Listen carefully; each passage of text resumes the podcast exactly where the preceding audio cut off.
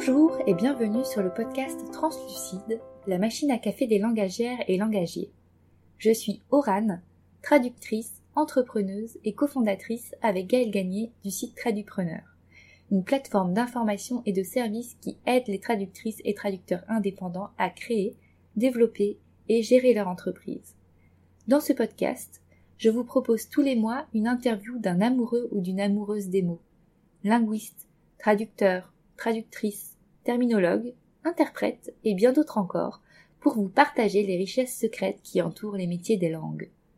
Vous y découvrirez des parcours de vie, des conseils, des stratégies, des astuces et des outils pour lancer et développer votre entreprise langagière ou simplement vous familiariser à ce vaste univers. C'est donc une tasse de café ou de thé à la main, bien installée dans votre canapé ou votre siège de bureau, que je vous invite à écouter cet épisode. C'est parti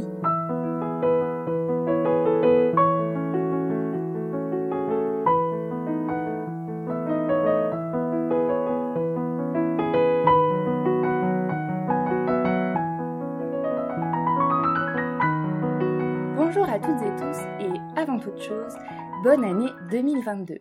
Je sais, nous sommes déjà le 26 janvier, date de sortie de cet épisode, mais mois de janvier oblige, les vœux sont encore de rigueur.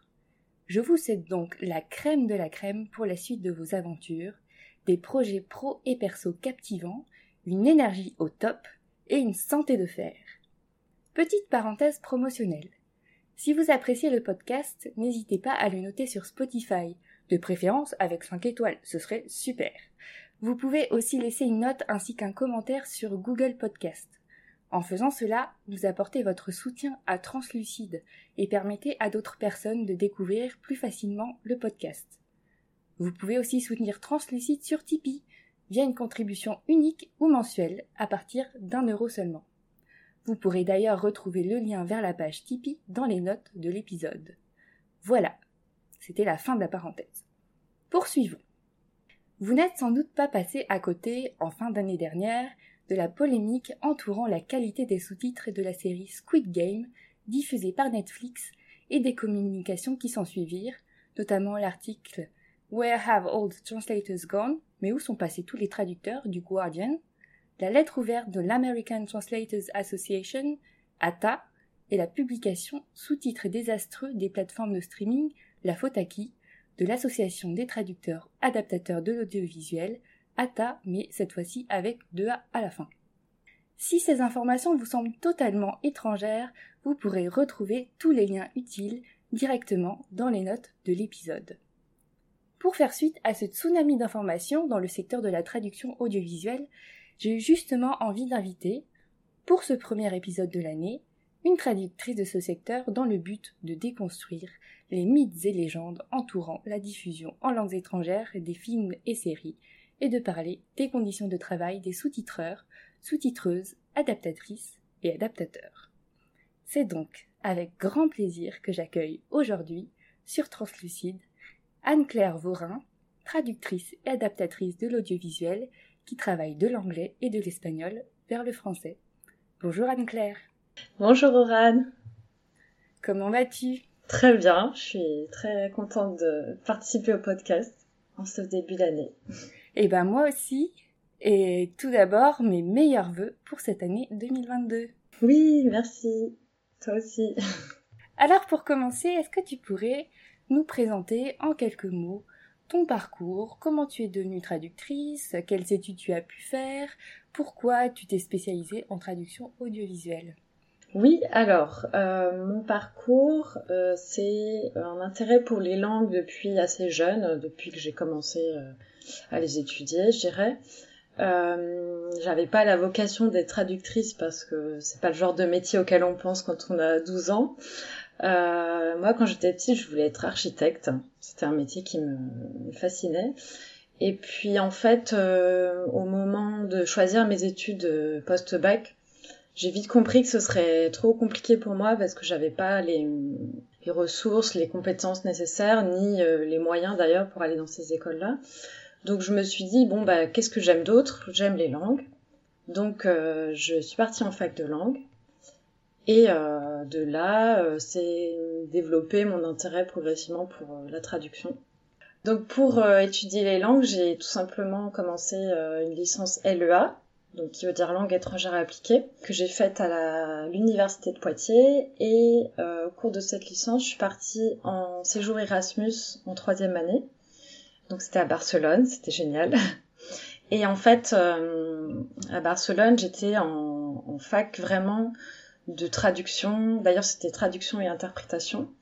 Euh, parce qu'il fallait choisir un cursus équivalent en fait. On n'a jamais exactement les mêmes études à l'étranger. Donc en fait là-bas j'ai fait beaucoup plus de traductions et euh, je me suis dit que bah, ça me plaisait beaucoup. Donc en rentrant je me suis dit euh, je vais réfléchir un petit peu parce que euh, c'était pas non plus très clair pour moi la façon d'accéder à la traduction et, et, ce que je voulais vraiment en faire et puis j'avais besoin d'une pause je pense. Pendant cette pause bah, j'ai fait des recherches et j'ai trouvé un master en traduction donc à la fac de Rennes où on s'est d'ailleurs rencontrés. Oui, c'est ça. Et d'ailleurs, petite parenthèse, j'ai aussi fait moi mon Erasmus à Barcelone. Et euh, tu étais à quelle université? Euh, Alors moi, c'était ce qu'on appelle la Autonoma. Oui, la UAV. Oui, c'est ça. La Universitat Autonoma de Barcelona. Bah, j'étais pareil. On a, on a dû se croiser. Ouais, en fait, je pense qu'on l'a faite à une année d'écart parce que, comme je te dis, euh, Déjà, on n'a pas le même âge, et puis moi, j'ai fait une année de césure, en fait. Donc, j'ai dû y aller euh, quelques temps après toi euh, sur tes pas. ça doit être ça. Donc, quand j'ai commencé euh, le master de Rennes, donc qui est un master très général sur la traduction, où on touche à plein de domaines, pendant cette année-là, j'ai eu la chance de découvrir la traduction audiovisuelle, parce qu'on avait cette matière-là, je me souviens, avec différents profs, de, deux, deux une intervenante, je pense, et une, et. Et là, en fait, euh, c'est plus à ce moment-là, je pense que j'ai eu le déclic parce que je me suis dit, bah ça, j'adore, en fait. C'est ça que je veux faire parce que euh, là, je retrouve vraiment euh, l'aspect créatif, je dirais, qui me plaisait déjà avant. Et pour moi, c'était beaucoup plus divertissant que bah, la trad technique où je vais faire un peu un résumé, mais la trad technique, c'est beaucoup de, de manuels. On traduit beaucoup de choses euh, à destination des entreprises qui sont euh, qui sont intéressantes, mais voilà, qui moi me correspondaient un peu moins.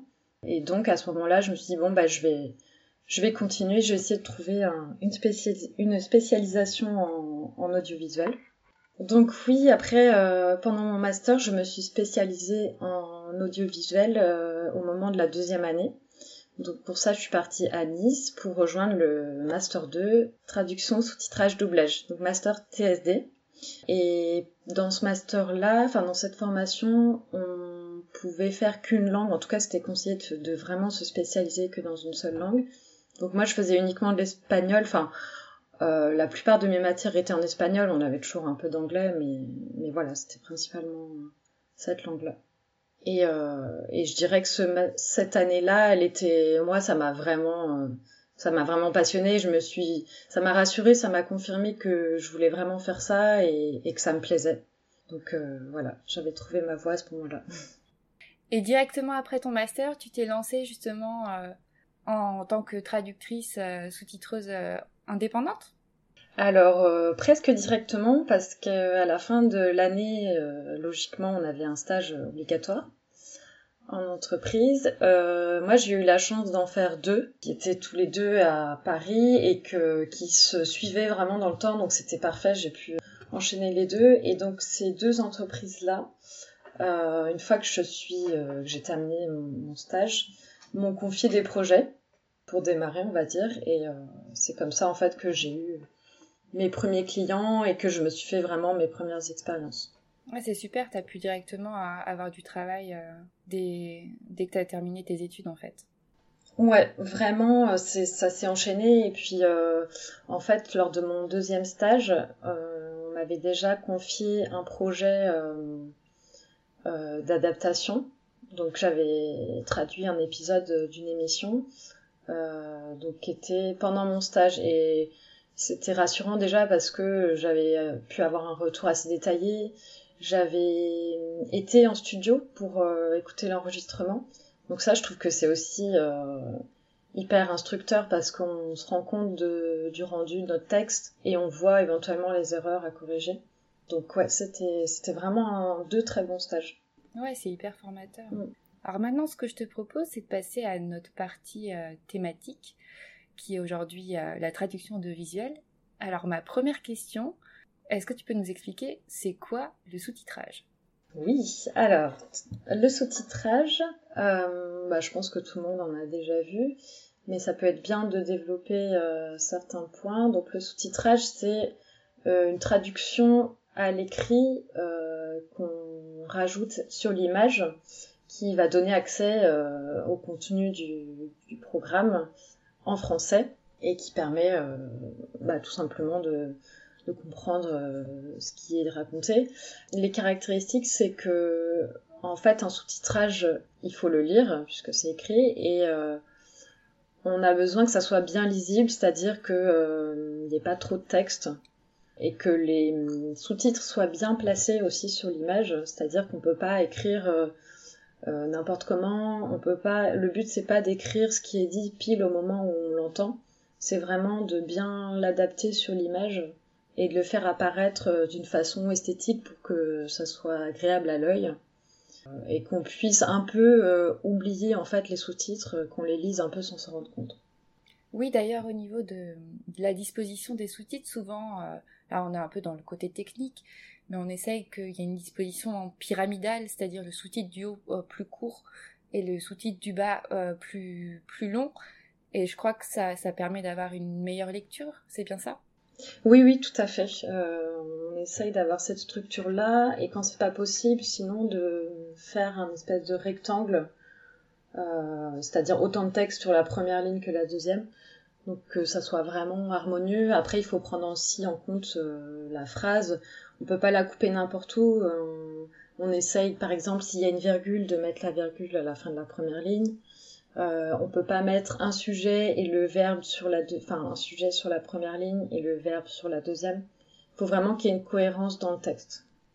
Et tu parlais de lecture agréable. Est-ce que justement il y a une notion de vitesse de lecture, de temps de caractère à la seconde qu'un lecteur euh, standard est capable de, lire à l'écran?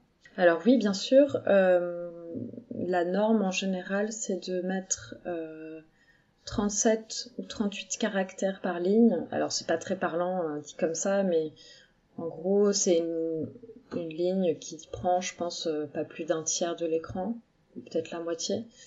Euh, et après, il faut en effet pas que le sous-titre euh, soit trop court, enfin qu'il soit qu'il apparaisse sur un, certain temps pour qu'on ait le temps de le lire. Euh, donc la vitesse de lecture, nous on l'exprime en caractères par seconde, CPS pour les intimes. mais voilà, ça c'est vraiment du jargon technique, mais en général on va être à 18 caractères par seconde sachant que nous, dans l'audiovisuel, on parle en images quand on construit nos sous-titres, parce que euh, toutes les vidéos n'ont pas le même standard, mais on va avoir en général 24 images par seconde. Parfois c'est un petit peu moins. Et donc un sous-titre il fait pas toujours. Le minimum c'est pas forcément une seconde, c'est plus 20 euh, images par exemple. C'est rarement moins de 20, 20 images. Et comment ça se passe quand, par exemple, dans un film ou une série, tu as beaucoup de changements de plan euh, Ton sous-titre, il peut rester sur plusieurs plans? Comment ça se passe? Alors, on essaye au maximum de pas dépasser un plan, c'est-à-dire de laisser les sous-titres sur euh, sur un plan et de pas dépasser sur celui d'après. Mais bien souvent, c'est pas possible parce que, comme tu l'as dit, il y a des plans qui sont courts. Et donc quand on est obligé de dépasser, on fait en sorte que le sous-titre il aille jusqu'à la fin du plan suivant. En fait, le but c'est vraiment de mettre les sous-titres, euh, de, les caler. En fait, on appelle ça de les caler sur les plans, de les faire commencer euh, au début d'un plan et de le faire finir à la fin d'un plan. Après, il y a toujours des exceptions hein, parce que il y a plein de configurations possibles. Donc euh, parfois on arrête au milieu, mais on essaye vraiment que ça soit harmonieux encore une fois et que et que ça soit naturel en fait. D'accord. Et euh, on entend souvent dire euh, que tel ou tel sous-titre n'est pas fidèle à ce qui est dit par la personne à l'écran. C'est souvent le retour des, des, spectateurs et spectatrices voilà, de films et séries sur, euh, sur des plateformes de streaming. et voilà que la qualité de, de ces sous-titres est, est considérée comme médiocre, je mets des guillemets.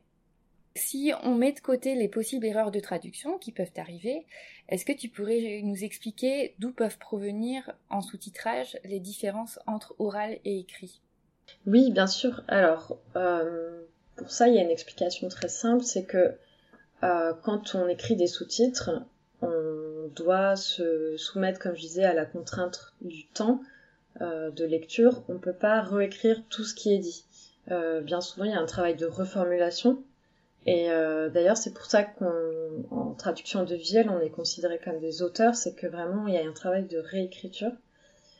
Euh, et donc, parfois, on va reformuler une idée en vraiment en essayant d'être fidèle au sens, mais on va la reformuler. Ou euh, parfois, ça va être euh, pour euh, répondre au contexte enfin justement pour retranscrire le contexte culturel si par exemple j'ai un personnage qui me parle d'une une célébrité de son pays euh, qui en France n'est pas du tout connue, ben plutôt que de donner ce nom-là et que les gens rient pas, on va leur donner soit un équivalent en français ou on va euh, on va un petit peu éviter la blague mais on va la on va la faire autrement en fait. Donc euh, je dirais que oui les les éléments culturels ça peut être une source de de différence entre la VO et la VF. Oui, parce qu'il faut trouver, euh, notamment dans le contexte de blague, quelque chose qui, qui va fonctionner euh, dans la langue d'arrivée. Mm. Euh, parfois, il y, a des, y a des jeux de mots où, qui font référence à, à certaines lettres et, et voilà, faut complètement réadapter ou trouver quelque chose de, différent qui, qui fonctionne. Ouais. Et, et j'étais aussi en train de penser, tu vois, par exemple, dans les sitcoms de type Big Bang Theory, mm-hmm.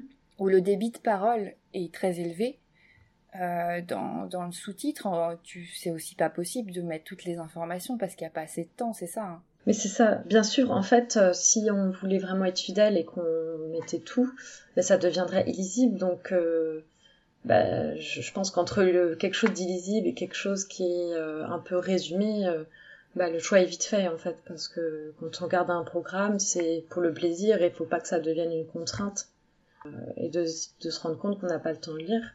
Une remarque aussi que j'aurais envie de faire, c'est que les personnes qui arrivent à entendre qu'il y a des différences entre la VO et euh, le sous-titre, euh, comme tu disais, il y en a qui peuvent se sentir frustrés, ils vont dire oui, mais c'est pas ça qui est dit.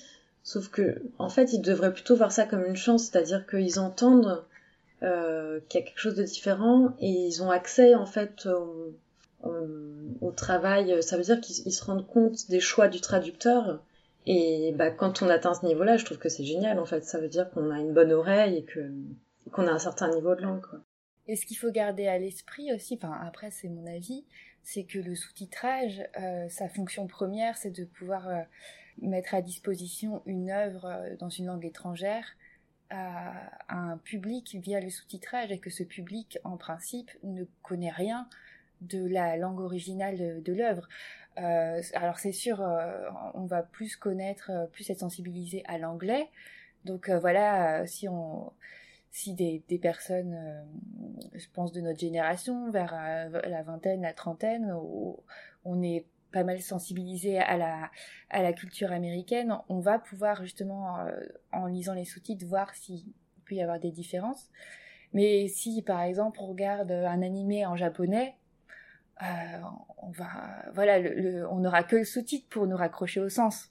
C'est ça, et là, on n'a pas le choix que de faire confiance à l'auteur. Et on, et on, est très content euh, qu'il nous explique les choses avec nos mots, en fait. Et euh, donc, euh, j'ai vu sur ton profil LinkedIn que tu te présentes en tant que traductrice et adaptatrice de l'audiovisuel. Est-ce que tu pourrais m'expliquer c'est quoi la différence entre traduction et adaptation? Oui, alors c'est une très bonne question, honnêtement, à laquelle j'ai pas de réponse euh, parfaite. Euh, c'est une question aussi que je me posais depuis quelques temps. Et là, en préparant le podcast, j'ai dû un peu plus réfléchir et, faire des mini-recherches, mais euh, en fait, déjà, moi, ce que j'aurais tendance à dire, c'est que, et c'est vraiment, c'est mon choix, moi, je pense que tous les traducteurs diraient pas ça, mais j'ai plutôt tendance à dire que je traduis quand j'écris des sous-titres, parce que comme c'est un, on va avoir un, un, résultat final écrit, ça fait plus, hum, ça, ça, enfin, pour moi, ça rappelle plus vraiment le travail de traduction. Et, euh, et quand c'est un texte qui va être lu pour le doublage, par exemple, j'ai plutôt tendance à dire que c'est une adaptation parce que je pense que c'est là qu'on fait le plus de changements, euh, disons, de, de, mots et de termes parce que pour le doublage, euh, il y a aussi la contrainte euh, visuelle des lèvres de la personne qui parle. Et, euh, et, forcément, ben, en français, les mots vont pas forcément donner les mêmes mouvements de bouche. Donc là, on va vraiment beaucoup adapter. Donc moi, j'aurais tendance à faire ce, cette association-là. Traduction pour le sous-titrage et adaptation pour le doublage. Après, je pense qu'en soi, les deux termes sont un peu synonymes et un peu interchangeables. Euh, si je dis que j'ai traduit un épisode euh, pour du voice-over, ce sera pas du tout choquant et on va me comprendre. Et ensuite, une autre constatation que j'ai faite euh, il n'y a pas longtemps, c'est que j'ai lu un, une publication d'une collègue sur euh, le groupe Facebook qui est dédié aux adaptateurs de l'audiovisuel. Elle, elle, elle parlait d'une proposition qu'elle avait reçue euh, pour un projet qui donnait des tarifs donc pour du sous-titrage, pour de la traduction et pour de l'adaptation. Sachant que les tarifs sous-titres, euh, les tarifs adaptation et traduction n'étaient pas les mêmes. Donc là, on a été plusieurs à se poser la question euh, c'est quoi la distinction entre les deux? Pourquoi c'est pas la même chose? Et en fait, euh, ce qu'on a déduit, on n'a pas eu la réponse finale parce que cette personne n'a pas accepté le projet, il me semble. Mais euh, la déduction, c'était que quand il parlait de traduction, c'était vraiment quelqu'un qui traduirait euh, de A à Z en partant de, bah, de la langue source. Et l'adaptation, ça aurait été une mise en forme d'un texte préexistant, par exemple, qui aurait été fait pour euh, du voice-over, et de prendre ce texte-là pour en faire des sous-titres. Donc ça veut dire que là, il y aurait vraiment eu une adaptation, bah, soit pour euh, pour réduire la durée, ou soit, euh, enfin voilà, pour reformuler avec les codes du sous-titrage. D'accord. Et quand tu parles de voice-over, c'est quoi exactement le voice-over? Parce que je suis pas sûre que tout le monde sache. Oui, alors le voice-over, c'est, je dirais, une forme de doublage. Ça veut dire que on, on enregistre, il y a un, un, comédien qui va enregistrer une version française d'un programme euh, étranger. Euh, sauf que, contrairement au doublage, où comme je le disais, il y a un synchronisme, un travail de synchronisme entre ce qui est dit et, l'image pour que ça paraisse vraiment dit par la personne. En voice-over, on va, euh, on va pas, euh, on va pas faire ce travail-là parce que le texte va être mis directement par-dessus la version originale, qu'on continue d'entendre d'ailleurs en fond, mais euh, avec le volume vraiment très bas. Mais on sait que voilà, ça a été enregistré par-dessus et on a conscience que euh, que la personne dit autre chose, mais c'est pas grave. On... Le but c'est vraiment de, de, comprendre et souvent ce format-là il est utilisé pour les documentaires ou pour euh, dans les journaux euh, télévisés en général il y a ça. Ça me fait penser aussi à certaines émissions américaines d'automobile. Euh... Oui, exactement. Exactement. Il y a beaucoup d'émissions de divertissement qui sont euh, enregistrées en voice-over parce que je pense que hum, il faut quand même qu'on captive le public. C'est-à-dire que je ne sais pas si c'est des programmes qui seraient beaucoup regardés s'ils étaient sous-titrés, mais on peut pas non plus euh, consacrer beaucoup de moyens euh, pour de façon à faire un, un doublage synchro quoi. Donc ça veut dire que là, quand tu traduis pour du voice-over, c'est quoi tes contraintes? J'imagine qu'il y a la contrainte de temps, qu'il faut que ça fasse à peu près le même temps que, que l'original euh, dans, dans les phrases, la durée des phrases. Et il faut aussi que l'adaptation soit assez... Euh, bah, passe bien à l'oral aussi, c'est ça? Oui, exactement. Euh, on fait attention aussi à la durée pour que, comme tu disais, le texte soit la durée d'une phrase soit à peu près aussi longue que celle de la VO. Il y a certains, il y a plusieurs écoles, il y a des, des studios qui vont nous demander de faire commencer la VF un petit peu après le début de la phrase en VO et la faire terminer un petit peu avant pour que vraiment on ait conscience, enfin qu'on qu entende un petit peu la VO. Euh, ça c'est souvent fait dans les programmes plutôt documentaires. Souvent sur Arte ils font ça, il y a, y a vraiment des gros écarts, on entend je dirais 4-5 secondes parfois de ce que dit la personne. Et après, dans tout ce qui est programme divertissement, je pense que c'est un peu moins le cas parce que c'est souvent des programmes où il y a un gros débit de parole. Et on essaye, voilà, de, on a beaucoup de choses à faire dire aux comédiens, donc ça va commencer et terminer à peu près en même temps. On essaye aussi au maximum de respecter le rythme de la phrase. C'est-à-dire que si on a une phrase en arrière-plan qui parle vraiment comme ça, avec un rythme très lent, ben tu peux pas faire dire au comédien, euh, tu peux pas lui faire dire le double ou le triple de mots. Faut vraiment essayer de, respecter la prosodie. Euh, donc c'est ça s'apprend, hein, c'est un travail qui s'apprend bien, mais mais ouais, ça c'est les contraintes principales. Et quand justement tu fais un texte, euh, tu traduis pour le, le voice-over, qu'on appelle aussi voix off, si, si je ne m'abuse? Ou c'est la même c'est exactement la même chose ou c'est différent voix off et voice over Alors c'est pas la même chose parce que voice over en fait si on le traduit ça veut dire la voix par-dessus. Donc c'est une voix bah comme je l'expliquais c'est vraiment la voix qu'on entend par-dessus la VO alors que voix off c'est euh, on peut l'avoir euh, en VO et en VF d'ailleurs, c'est la voix d'un personnage qu'on voit pas à l'écran, qui va parler. En général, c'est un narrateur. Oui, d'accord, ok. Bah, merci beaucoup pour la distinction, c'est beaucoup plus clair.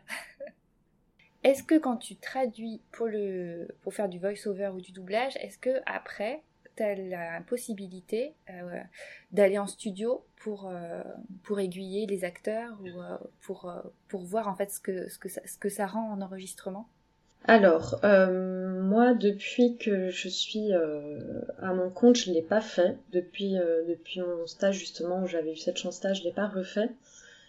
Déjà parce que bah, récemment, avec les contraintes sanitaires, je pense que c'est vraiment limité. J'avais fait la demande récemment à un studio parce que j'avais envie de voir le rendu d'une traduction et on m'avait dit que non, c'était pas possible. Après, je pense que de manière générale, ça se fait très rarement, en tout cas pour le voice-over. C'est beaucoup plus pour le doublage parce que là, il y a un enjeu, je dirais, pour les films beaucoup plus important, où, euh, où effectivement, euh, on, peut avoir envie euh, d'avoir le traducteur à côté, peut-être pour, pour être guidé. Même si je pense que ça, c'est plus, c'est plus fait à la demande du traducteur. Alors, quel a été ton meilleur projet ou, et ton pire projet? Et qu'est-ce que tu en as appris? Oui, alors j'ai deux très bons exemples. Euh, je vais commencer par le pire, hein, parce que ça en aura le meilleur pour la fin.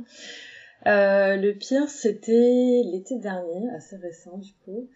Euh, j'ai un nouveau client qui est venu me contacter, que moi-même je, n'avais jamais contacté, et qui m'a dit voilà, on a un projet euh, pour un, une interview espagnole à traduire pour le sous-titrage.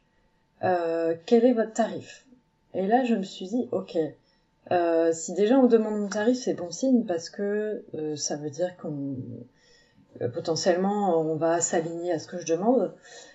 Et comme c'était urgent, ben j'ai compris aussi que euh, ils allaient pas être trop difficiles, quoi. Donc, euh, donc j'ai donné mon tarif. J'étais super contente parce que c'était de l'espagnol et que j'en ai assez rarement. Euh, mais en fait, il s'est avéré que c'était horrible parce que euh, donc déjà j'ai dû le faire en une journée, je crois. C'était c'était hyper long à faire et c'était c'était vraiment l'urgence. Et en fait, euh, c'était une interview je pense que le thème était intéressant, mais c'était vraiment, euh, c'était vraiment n'importe quoi. C'était une interview qui avait eu aucun montage, je pense, où en fait on entendait quelqu'un parler et euh, se reprendre, qui répétait trois ou quatre fois les mêmes réponses. Enfin, ça, ça avait aucun intérêt quoi du point de vue euh, de la traduction. En plus, j'avais pas de script.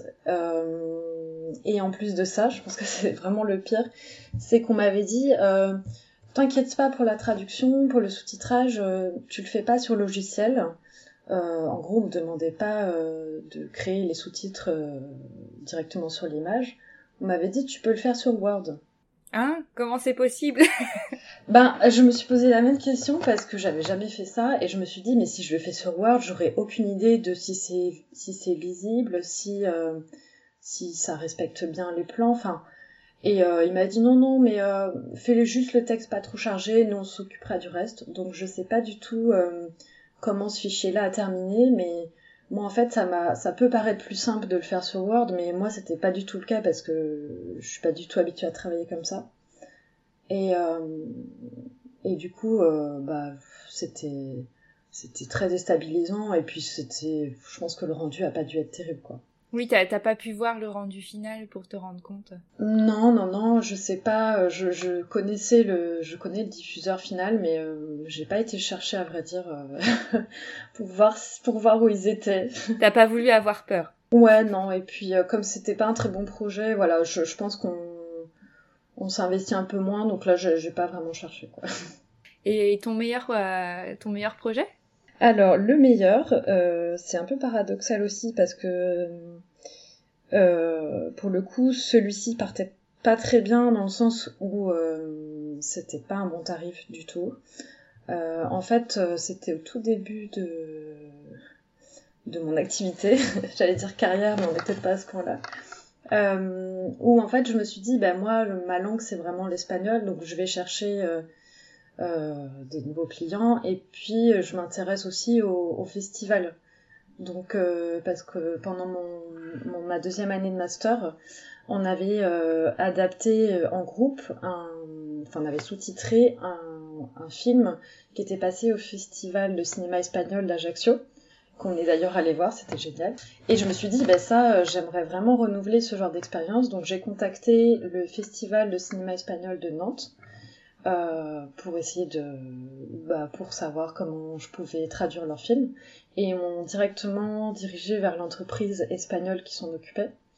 Sauf que bah, malheureusement euh, euh, l'idée des tarifs espagnols qu'on a était s'est révélée juste parce que c'était des tarifs désastreux euh, mais je me suis dit bon bah je commence, je vais je vais essayer. Euh, tant pis, je serai pas très bien payée cette fois-ci, mais peut-être que ça va m'aider pour la suite. Et en fait, euh, je regrette pas du tout d'avoir fait ce projet-là parce que les films étaient géniaux. j'ai été mise en contact, je pense que c'était après le festival, mais j'ai été mise en contact avec le réalisateur. Et en fait, entre temps aussi, je suis allée voir le film. Là, pour le coup, j'ai cherché à, à voir euh, le résultat de mon travail. Et je suis allée au festival de cinéma espagnol à Nantes. Et c'était génial parce que j'ai vu mon travail, j'étais super fière. Et puis euh, à la fin du film, il y avait, euh, en fait, on pouvait rencontrer le réalisateur. Il était là pour pour parler de son film. Il y avait comme un petit un petit débat, question-réponse. Et donc, je pense notamment à deux films en fait qui m'ont vraiment beaucoup plu.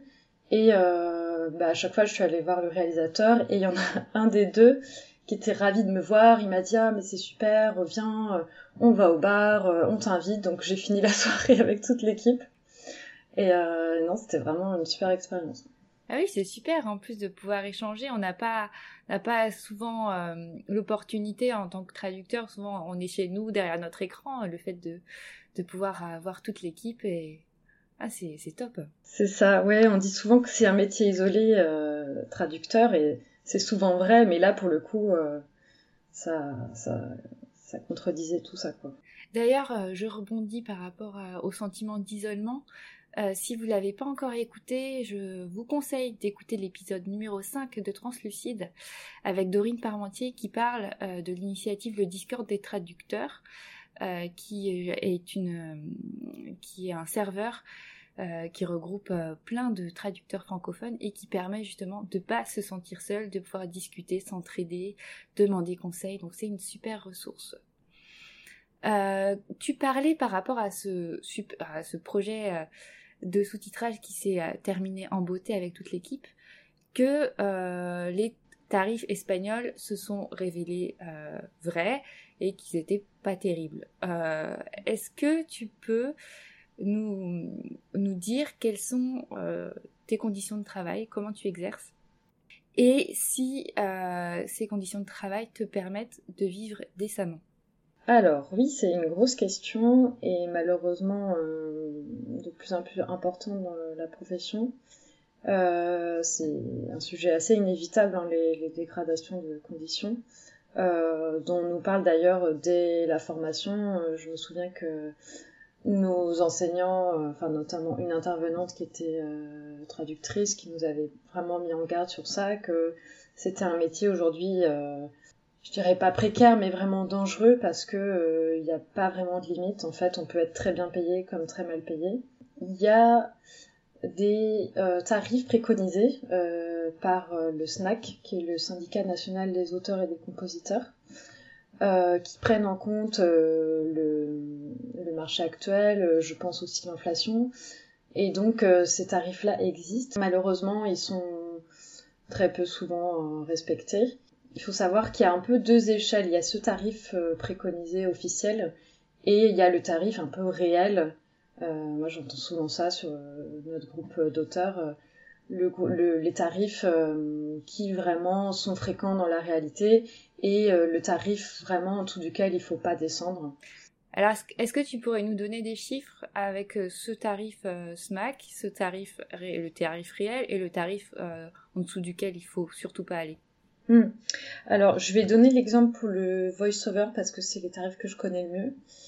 Euh, déjà, on est payé euh, à la minute de programme. Donc, si j'ai un film d'une heure, euh, je vais avoir tel tarif fois 60 minutes. Alors qu'auparavant, on s'était payé au feuillet. Donc, ça veut dire à la quantité de texte, en fait, à chaque page à traduire, ce qui est beaucoup plus logique parce que en fonction du programme, on va pas avoir la même quantité de texte. Il y a des documentaires qui sont très lents, où ça parle très peu, et des émissions où on a à peine une demi-seconde de blanc pour respirer. Euh, donc ça déjà c'est un point euh, euh, bah, qui fausse la rémunération.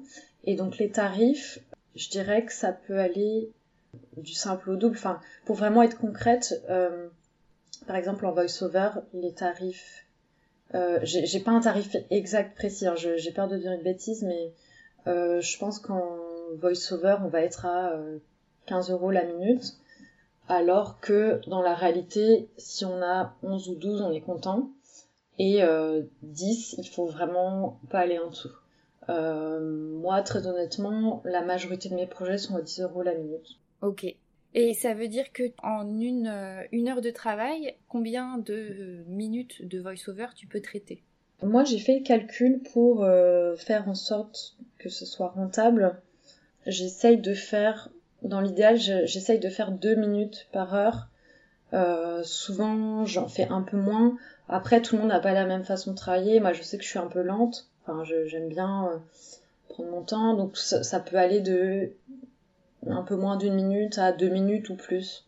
Oui, donc ça veut dire qu'en tarif brut, si tu fais deux minutes par heure de voice-over, tu es à 20 euros brut de l'heure.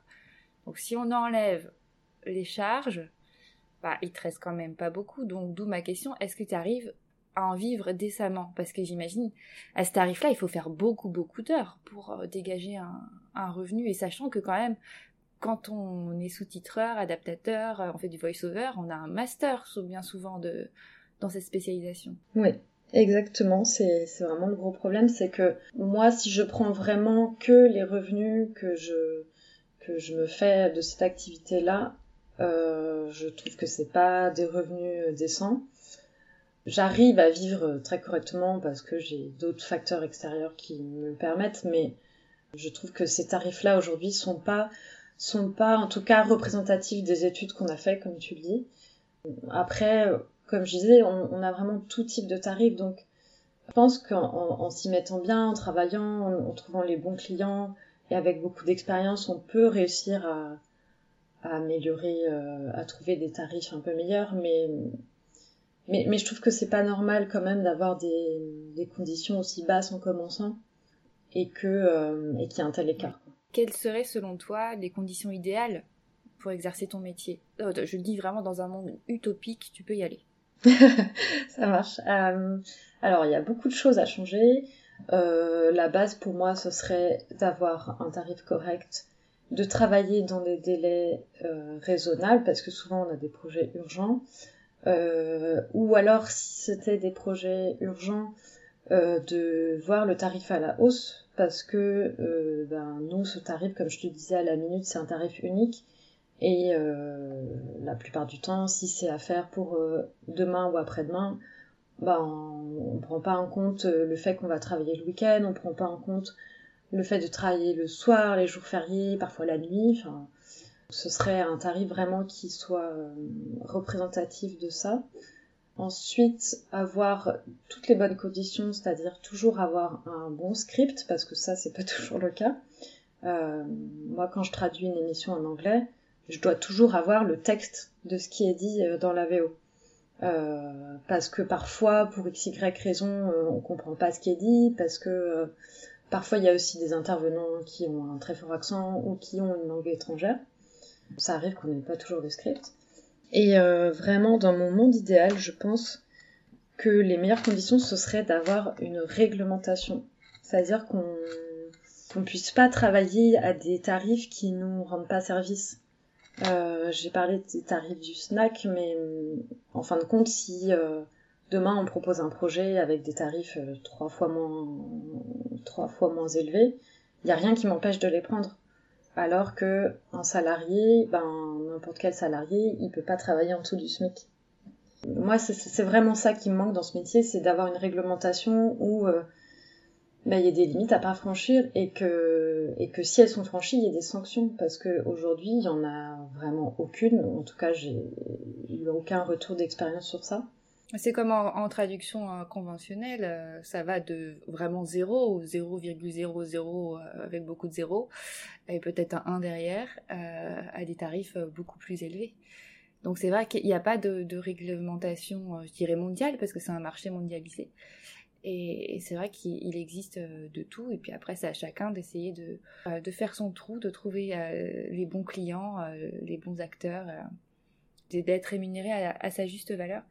Et je voulais euh, faire une petite parenthèse par rapport à ça, euh, notamment dans l'article euh, qui a été publié en, je crois, en décembre dernier par l'ATA, donc l'association des traducteurs adaptateurs de l'audiovisuel, qui s'intitule Sous-titres désastreux des plateformes de streaming, la faute à qui En fait, il est mentionné que quand un film est traduit dans une langue étrangère ou plusieurs, en fait, euh, les revenus euh, du film, 50% de, ces revenus viennent de cette version traduite. Euh, donc ça génère beaucoup d'argent pour les gens qui produisent le film. Mais ce qu'il faut savoir, c'est que les personnes qui rendent cela possible, c'est-à-dire les sous-titreurs, les, les sous-titreuses, les adaptateurs, ceux qui font du voice-over, le doublage, alors le budget alloué à la traduction, euh, là, on est à une échelle mais complètement démentielle. C'est pas du 20%, c'est pas du 10%. Non, non, c'est du 0,01 à 0,1% de du budget euh, total euh, de l'œuvre. C'est quand même hallucinant. C'est-à-dire que ces personnes-là dont tu fais partie, vous créez une valeur énorme. Vous permettez à, des personnes d'avoir accès à une certaine culture, à, voilà, à des œuvres qui ne pourraient pas regarder, vous permettez à des personnes de gagner beaucoup d'argent. Et vous, vous n'en gagnez vraiment pas beaucoup. Voilà, c'était mon petit euh, coup de gueule euh, pour que vous vous rendiez bien compte euh, de, la réalité du marché et que euh, même si tu demandais un tarif 5 fois plus élevé et que tu étais payé 5, 50 euros la minute de voice-over, ce serait un, tarif complètement normal. Oui, oui, c'est complètement vrai. Je te rejoins à 100% sur le coup de gueule que je partage. Euh, parce que c'est des valeurs complètement disproportionnées, comme tu l'as dit. Nous, on a des, des miettes de pain, en fait. Euh, et en fait, quand c'est fou, mais quand je lis les tarifs préconisés par le snack, bien souvent, je, je me dis, waouh, c'est extra, j'aimerais tellement avoir ces tarifs. Alors que non, c'est juste, c'est même pas des bons tarifs, c'est des tarifs normaux. Et on est rendu à un point où ça nous paraît être un luxe alors que, alors que ça l'est pas du tout. Alors il y a deux autres euh, points que j'aimerais aborder avec toi par rapport à l'univers de la traduction audiovisuelle. Le premier, c'est euh, la langue pivot. Est-ce que tu peux nous expliquer qu'est-ce que c'est qu'une langue pivot en sous-titrage? Oui, bien sûr. Alors une langue pivot, c'est une langue intermédiaire qui va permettre euh, la traduction de la langue source à la langue cible. Donc si j'ai un programme à traduire euh, en espagnol, euh, en français, ça arrive que on me donne le script en anglais. Et d'ailleurs, c'est ce qui est arrivé moi sur les films euh, de cinéma espagnol euh, du Festival de Nantes dont je t'ai parlé, c'est que j'avais un script en anglais. Alors que l'espagnol c'est ma langue de travail, que j'aurais été très contente de travailler avec un script espagnol. Et ça n'a pas été le cas. Mais du coup, tu t'es fié à quoi quand tu as fait le sous-titrage? Tu t'es fié à l'audio en espagnol ou tu t'es fié au script en anglais? Ben, Un peu des deux, je dirais, parce que l'espagnol, là, dans la grande partie, je, le, je comprenais. Euh, bah, quand j'avais un doute, effectivement, j'allais voir l'anglais qui pouvait me confirmer euh, ou pas ce que je pensais, mais en fait, ça me rajoutait quelque part une contrainte parce que, admettons, euh, je pense que ça a dû arriver si c'était un mot anglais que je connaissais pas, bah en fait, il avait fallu que j'aille le chercher encore et enfin, ça rajoute vraiment des complications, je trouve, inutiles. Donc, c'est pas très logique. Et puis, je pense que c'est, je pense que c'est une, une simplicité de la part de du studio qui préfèrent euh, travailler comme ça parce que l'anglais pour eux euh, leur permet de traduire euh, plein de, vers plein de langues. C'est un peu la langue de référence quoi. Oui, et puis aussi, bah, c'est utiliser la, la, langue pivot, notamment. Bon, là, en plus, c'est pas du tout logique de, l'espagnol au français, qui est quand même une paire de langues assez commune, de passer par l'anglais. Mais souvent aussi, c'est très utilisé, notamment pour des langues plus rares comme le japonais, le coréen, le chinois, de passer par l'anglais. Et aussi, ce qu'il faut rappeler, c'est que c'est aussi pour des soucis, enfin, c'est pour des considérations financières. C'est-à-dire que ce sera moins cher pour, euh, pour un studio de faire sous-titrer euh, une œuvre en fait qui aura déjà été sous-titrée en anglais et après de la faire sous-titrer euh, vers toutes les autres langues, que ce soit le français, l'espagnol, l'allemand, l'italien par exemple, si on reste en Europe que de passer directement de la langue originale, qui peut être le japonais, ou de faire du japonais au français, du japonais à l'espagnol, du japonais à l'allemand, où il y a forcément beaucoup moins de ressources pour pouvoir le sous-titrer, et où ça coûte plus cher. Exactement. Euh, comme tu le disais, la langue pivot au départ, c'est quelque chose qui doit faciliter les choses. Moi, j'ai déjà eu un court métrage à traduire de, il me semble que c'était de l'hindi, mais j'ai peur de dire une bêtise. En tout cas, c'était une langue de la région indienne. Et là, bien sûr que l'anglais est nécessaire parce que moi, je parle absolument pas cette langue. Donc, euh, j'imagine que pour eux, c'était plus simple de faire comme ça que de trouver une personne euh, dont la langue était euh, le hindi, par exemple. Mais, mais, mais voilà, dans le cas où on est dans l'espagnol ou des langues beaucoup plus proches, comme tu l'as dit, c'est vraiment une, facilité pour eux. C'est pas logique du tout, non. Non, parce qu'en fait, enfin, je sais pas si t'es d'accord avec moi, mais dès que tu traduis, en fait, tu, tu gagnes toujours quelque chose et tu en perds toujours quelque chose, que ce soit au niveau du sens, au niveau culturel. Euh, il y a toujours une partie d'adaptation euh, à la culture, à la manière de s'exprimer. Donc en fait, plus euh, on va passer par des langues pivots, souvent c'est quand même une seule, hein, on va pas passer par deux trois langues pivots, mais on va en fait à chaque fois s'éloigner de plus en plus de l'original. D'ailleurs, vous pouvez faire le test euh, sur Google Translate. Vous pouvez, euh, voilà, écrire une phrase toute simple euh, et, essayer de la traduire en une langue, puis la retraduire dans une autre langue, une autre langue, et de revenir à votre langue d'origine. Et bien souvent, vous verrez qu'il peut y avoir des, différences flagrantes. Et en fait, là, on, on voit bien le mécanisme de passer d'une langue pivot à une langue pivot et qu'à chaque fois, ça, voilà, on, gagne et on perd quelque chose, mais on s'éloigne de plus en plus de l'original. C'est une très bonne idée, j'ai jamais fait ce test-là, mais je pense que c'est un exemple très parlant pour se rendre compte.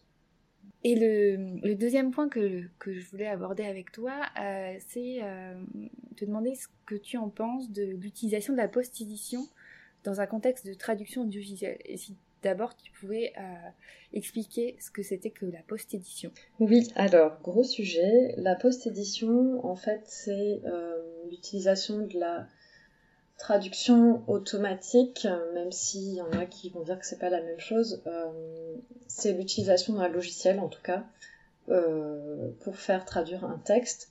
Et la post-édition, c'est la correction qu'on va amener derrière cette traduction-là. C'est-à-dire que moi, au lieu de m'envoyer un, texte en anglais que je devrais traduire en français, on m'envoie directement un texte français euh, qui a été traduit euh, par logiciel et euh, que je devrais ensuite corriger et adapter pour le sous-titrage par exemple. donc le gros intérêt de ça, c'est un gain de, de coût, enfin une économie d'argent. parce que la traduction automatique coûte bien moins cher et que l'auteur est censé passer beaucoup moins de temps à corriger un texte qu'à l'écrire directement, et donc on va le payer moins cher. Et est-ce que dans, dans, la réalité, est-ce que c'est le cas? Est-ce que tu passes beaucoup moins de temps ou euh, ça, peut parfois être des temps similaires euh, vu le, le, nombre de corrections à réaliser? Alors, au final, moi je dirais qu'il n'y a pas vraiment... Enfin, il y a euh, un gain de temps, mais qui n'est pas si énorme que ça. J'ai malheureusement fait l'expérience de la post-édition. Je regrette beaucoup aujourd'hui. Je sais que je n'en referai plus jamais. Mais hum, j'avais déjà un avis négatif sur ça, mais on m'a quand même proposé un projet qui me paraissait bien au niveau de, du rapport, j'ai envie de dire, euh, euh, revenu euh, temps passé. Donc je suis je tente. Et en fait, mais ça a confirmé toutes les, toutes les pensées que j'avais sur ça, c'est que en fait, on passe beaucoup de temps, même si effectivement la qualité du texte est pas si désastreuse, enfin beaucoup moins qu'il y a quelques années, je pense, si on avait utilisé Google Translate. Euh, il y a quand même beaucoup de choses à réécrire, il y a beaucoup de choses qui correspondent pas aux critères euh, de sous-titrage, donc on y passe vraiment beaucoup de temps. Et au final, euh, pour le, tarif qui nous est appliqué, c'est vraiment pas rentable. Et puis, moi, je trouve que c'est pas c'est pas cohérent d'utiliser la traduction automatique dans n'importe quel domaine, mais surtout en audiovisuel, parce que il faut aussi prendre en compte les bah, comme je disais, les contraintes et puis le visuel. Euh, il y a des choses parfois qu'il faut voir à l'écran et que la machine ne voit pas. Et ce qui fait aussi, euh, je pense, la beauté de notre métier, c'est que chaque auteur va avoir un style différent. Euh, moi, je vais pas adapter comme Pierre, Paul ou Jacques. Et en fait, on perd ça. C'est-à-dire que moi, même si je corrige un texte déjà fait, je vais le refaire un peu à ma façon, mais je vais être vraiment je, je, vais être biaisée dès le départ en fait, donc c'est pas vraiment mon œuvre. Et d'ailleurs, euh, ça, ça, ça crée un problème justement, c'est que on peut pas être euh, rémunéré en droit d'auteur quand on fait de la post-édition, contrairement aux, aux adaptations qu'on fait nous-mêmes qui euh, génèrent, euh, en plus des tarifs dont j'ai parlé tout à l'heure, qui génèrent des droits d'auteur, euh, comme pour des morceaux de musique par exemple, si un programme est beaucoup diffusé, on va avoir plus de revenus. Et la post-édition ne rentre pas dans, dans cette case-là, donc c'est aussi une perte de revenus pour nous. Donc c'est double peine. Ouais. T'es moins bien payé, tu gagnes moins bien, tu es pas rémunéré en droit d'auteur. C'est ça, c'est double peine. Et c'est aussi, j'ai envie de dire, perdant. Enfin, les, les studios qui utilisent cette technique-là sont aussi perdants parce que, bah, déjà, je trouve que ça dégrade leur image. Euh, souvent, la qualité va pas être là, ou en tout cas, va pas être la même. Et euh, moi, je sais que le projet que j'ai rendu euh, récemment, il était bien parce que j'y ai passé du temps et que et que je suis, euh, j'ai été vraiment très voire trop consciencieuse. Mais si j'avais passé le temps qu'on m'avait dit de passer sur ça, j'aurais vraiment rendu un torchon. donc c'est vraiment pas rendre service au, au programme que de faire ça. Oui, en fait, la qualité repose sur la conscience professionnelle euh, euh, de la personne qui accepte, mais cette personne, en fait, se met, euh, en, danger aussi financière à accepter ce, type de projet. Exactement. Donc, je le rappelle, je ne referai plus jamais de enfin de projet comme ça.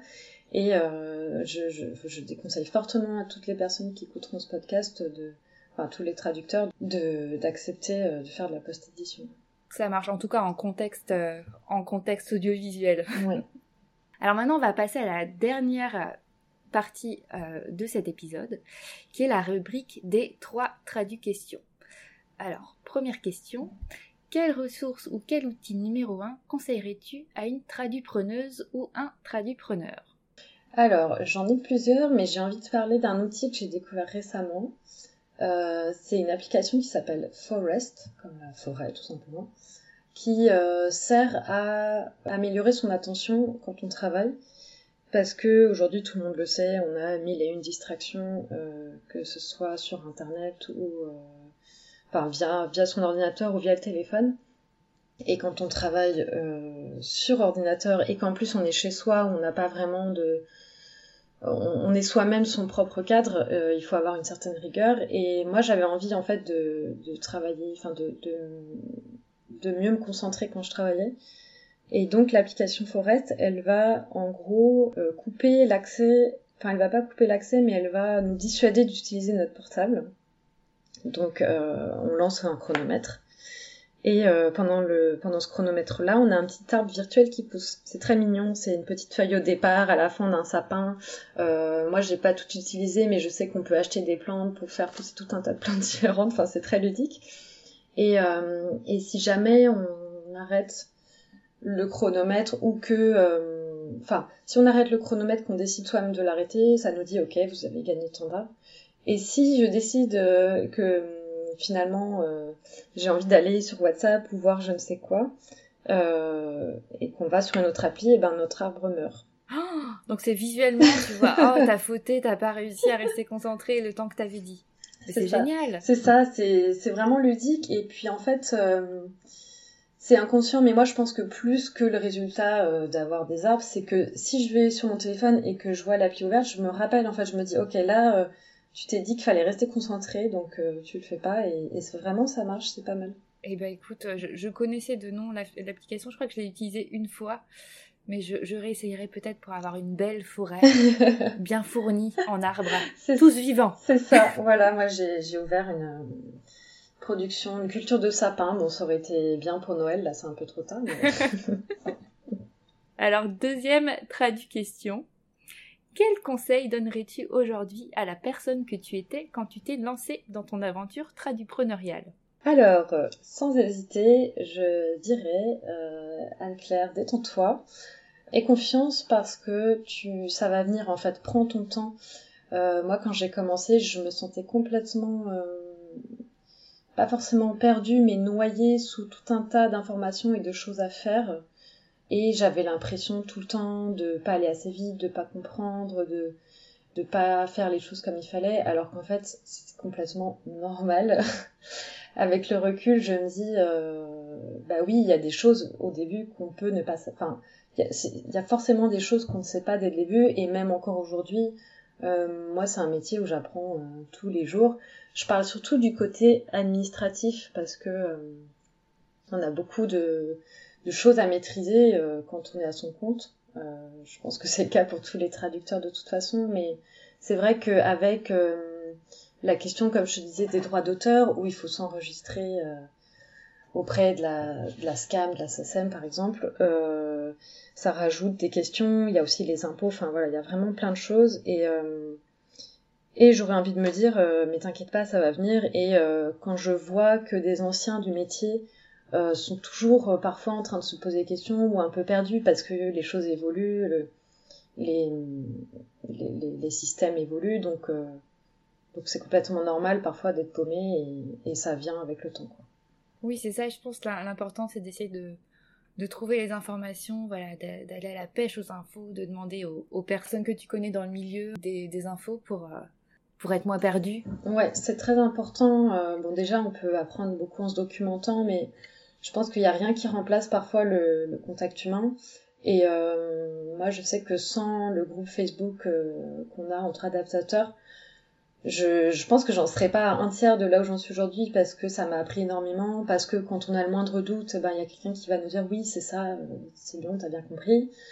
Euh, on a aussi d'ailleurs un Discord, je pensais à ça tout à l'heure quand t'as parlé de, du Discord de, de Dorine, il y a aussi un Discord pour les, les membres de l'ATA Ah, super qui regorge d'informations, c'est génial, euh, que ce soit sur les points administratifs ou sur euh, les différentes entreprises, euh, les tarifs. Voilà, et puis euh, si on si on consacre le temps qu'il faut à toutes ces questions épineuses fiscales, etc., on, on finit par y arriver, il n'y a pas de problème. Oui, c'est ça. Faut, faut y aller tranquillement, souffler un bon coup et tout, tout, se passe bien. C'est ça. Et d'ailleurs, je me rappelle que pendant le tout premier confinement, j'avais vraiment profité de cette euh, période de pause pour, euh, pour me plonger à fond là-dedans et ça m'avait vraiment fait du bien. Donc, euh, je dirais aux jeunes qui démarrent dans, la profession de, vraiment consacrer un temps défini parce que si on se dit ok, je le ferai demain, je le ferai après-demain, on le fait, on le fait jamais. Et c'est vraiment de se dire, ok, là, je vais consacrer telle semaine. On, on prend, en fait, faut prendre point par point. Euh, cette semaine, je vais me poser, enfin, je vais m'intéresser à cette question-là. et voilà, ça prend du temps, mais c'est pas grave, faut faire ça et après c'est fait quoi. Exactement. Alors on va passer à la dernière et troisième traduction, qui est si tu avais une baguette magique, quel cliché concernant la traduction audiovisuelle souhaiterais-tu voir supprimé Est-ce que j'ai le droit d'en donner deux? Allez, vas-y. le premier, c'est vraiment le plus récurrent, même si je pense que c'est aussi normal, c'est euh, qu'on arrête de confondre les adaptateurs avec les comédiens. Parce que moi, quand je dis euh, je, suis traductrice de l'audiovisuel, euh, je traduis des programmes qui vont être diffusés à la télé. Ah, donc tu fais les voix? Non, je ne fais pas les voix. c'est un amalgame qui est très souvent fait. Je pense que quelque part c'est normal parce que nous, on est un métier dans l'ombre, c'est vraiment pas quelque chose de connu à moins d'être dans le secteur. Et, euh, les gens, eux, connaissent, entendent les voix euh, du doublage euh, qui sont beaucoup plus, beaucoup mises en lumière. Mais ces personnes-là euh, s'appellent les comédiens. Euh, c'est un tout autre métier. Moi, je serais incapable d'enregistrer ce que j'écris. Donc, ne plus confondre les, les, adaptateurs et les comédiens. Oui, d'ailleurs, c'est la même chose quand on, moi je dis que je suis traductrice, souvent on me prend pour une interprète. Ouais. C'est pas la même chose. Voilà, la traduction, c'est l'écrit, comme tu l'as dit, plutôt métier de l'ombre. Euh, d'où aussi le fait que le podcast translucide existe pour qu'on puisse mieux voir ces métiers. Et, euh, et interprète, c'est à l'oral. C'est ça. En fait, c'est des métiers euh, un peu euh, un peu cousins, donc on a les tendance à les confondre. Le deuxième cliché que j'aurais envie de supprimer, c'est de pas penser que ce métier est un métier de prestige euh, dans tous les cas. Parce que euh, encore plus aujourd'hui on commence souvent dans des conditions euh, pas très simples. Déjà pour la question des tarifs comme, comme je l'ai évoqué. Mais aussi parce que quand on commence il faut pas se dire qu'on va traduire des films dès le début on commence par des petits programmes de divertissement qui passent sur des chaînes câblées que qui vont passer parfois en pleine nuit enfin c'est pas un métier euh, qui, qui, est aussi euh, glorieux entre guillemets que qui laisse paraître. Oui, il y a des personnes qui traduisent pour le cinéma et euh, et qui ont vraiment beaucoup de mérite, j'allais dire beaucoup de chance, mais c'est aussi du travail. Euh, mais bien souvent, on commence par des choses, ben voilà, un peu moins glamour et on va traduire. Je sais qu'il y a des personnes qui traduisent des téléréalités, d'autres qui vont faire des telenovelas en espagnol où pendant trois épisodes il se passe la même chose. Donc euh, loin de moi l'idée de, de, juger les gens qui regardent ça, mais d'un point de vue euh, langagier, c'est vraiment, c'est pas très intéressant, quoi. Oui, c'est moins stimulant euh, et peut-être moins de défis au, départ. Exactement. Bah écoute, merci beaucoup Anne-Claire d'avoir répondu à ces trois traductions. Et avant de nous quitter, est-ce que tu pourrais dire aux personnes qui nous écoutent par quels moyens ou plateformes elles peuvent te joindre? Alors oui, on peut déjà tout simplement me joindre par mail.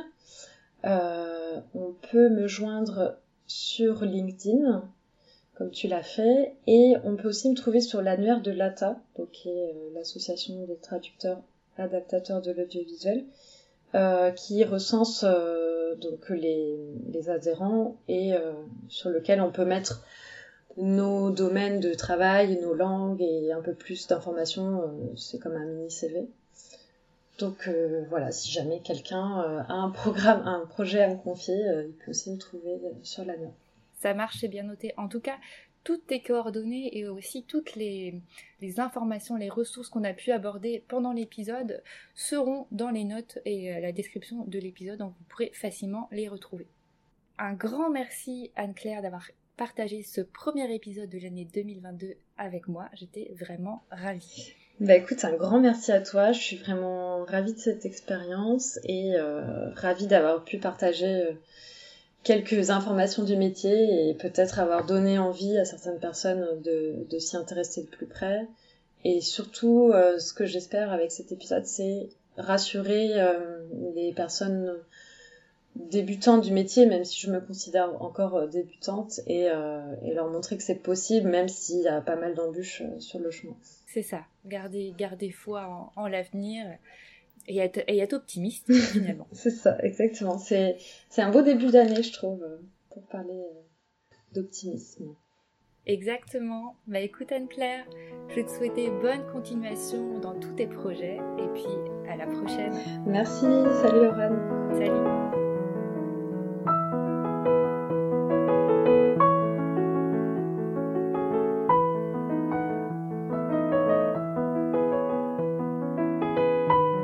Cet épisode touche désormais à sa fin. J'espère qu'il vous aura permis de découvrir plus en détail le secteur de la traduction audiovisuelle et de mieux comprendre un certain nombre de ses concepts. Sous-titrage, doublage, voice-over, traduction, adaptation, langue pivot et post-édition, et que le parcours d'Anne-Claire vous aura inspiré pour vos prochaines aventures tradupreneuriales.